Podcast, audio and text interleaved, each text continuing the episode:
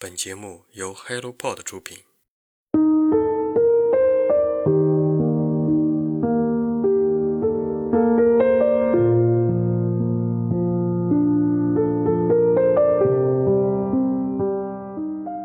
Hello，大家早上好，欢迎来到晨间书室，我是花花。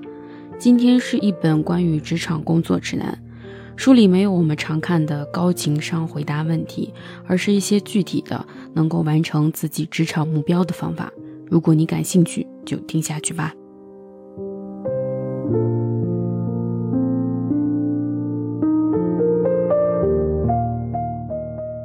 希望在于行动。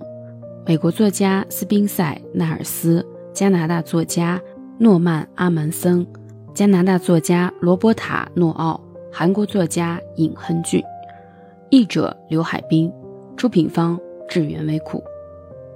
在纪录片《激流时代》中，商业观察者李翔披露出这样一组数据：中国中小企业的平均寿命仅有二点五年，集团企业的平均寿命是七到八年。这样的数据背后说明了，没有一劳永逸的工作可以让你度过整个职场生涯。我们注定要经历多重职场波折，尤其是近几年来自外界大环境的不景气，让职场中的我们倍感焦虑，不断的思考该怎样做才能更加稳妥一些。在《希望在于行动》这本书中，我们可以找到答案。作者斯宾塞·纳尔斯曾经担任全美职业生涯发展协会的主席，在美国职业生涯咨询界赫赫有名。他开创的以希望为中心的职业生涯发展模式，在全球各地职业生涯教育和咨询规划中被广泛应用。而这本书就是他希望行动理论的底层逻辑。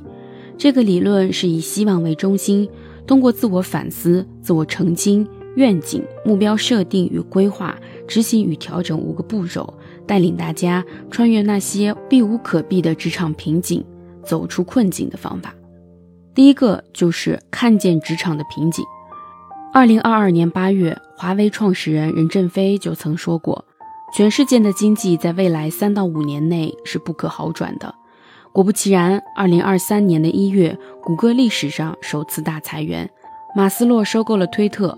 转头也裁掉了一半多的人，微软、亚马逊这些大厂也纷纷精简人力，整个职场环境并不乐观。有人说，二零二三年不要突破，维稳就行。然而，裁员就是横亘在很多人心中的一根刺，生怕自己哪天就会被莫名其妙的丢掉工作。其实，即便环境稳定，到达一定年纪以后，我们每个人都会遇到职场瓶颈。要么升职加薪，要么被年轻人取代。在《希望在于行动》这本书中，作者提到了可迁移技能。不管是职场新人，还是寻求转业转行的职场老人，大家都无可避免地遇到了无工作经验的难题。缺乏工作经验，并不意味着缺乏相关的工作能力，关键是要识别自己可衡量的成就和可迁移的能力。让 HR 相信你有能力胜任这份全新的工作。第二个是竞争越残酷，越要利他。曾看到这样一句话：在这个世界上，人人都是服务员。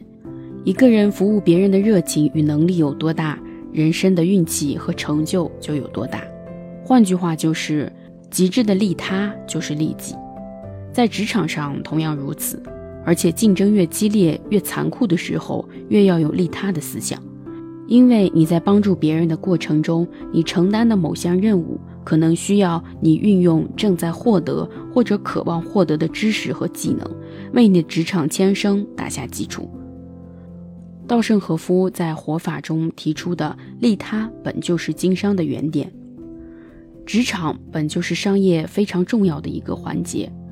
所以，想要在职场中如鱼得水，我们不妨做一些利他的事情，甚至于多做一些志愿服务。第三，用不确定性的视角去看世界，找到一份初始的工作，只是职场生涯的起点，而非重点。我们的职场生涯往往是几十年，没有一劳永逸的工作可以让你度过你整个职场生涯。所以，我们要学会用不确定性的角度去看待职场，看待世界。看待我们的人生，在工作和生活中，即使有很多的不如意，还是被裁员，与其有负面的情绪狂躁不烂，不如满怀勇气和创造力迈步前行，以希望行动理论为指导，重新定位自己的职场目标，培养自己的职场技能，进而实现职场中的转变和前升。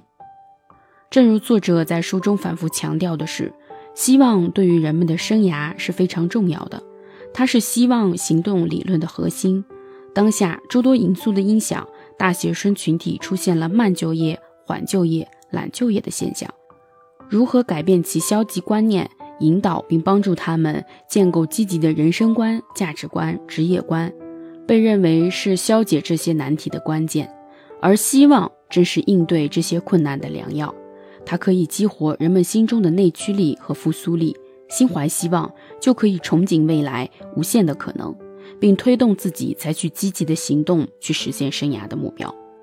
因此，作为一本以希望行动为核心的生涯教材，书中有很多内容是教育者、研究者、学习者、管理者、职业生涯教育者与咨询规划从业者都有较高的见解意义和参考价值。所以，当你遇到困境、遇到瓶颈时，不妨阅读这本书。去找寻自己内心真正的答案吧。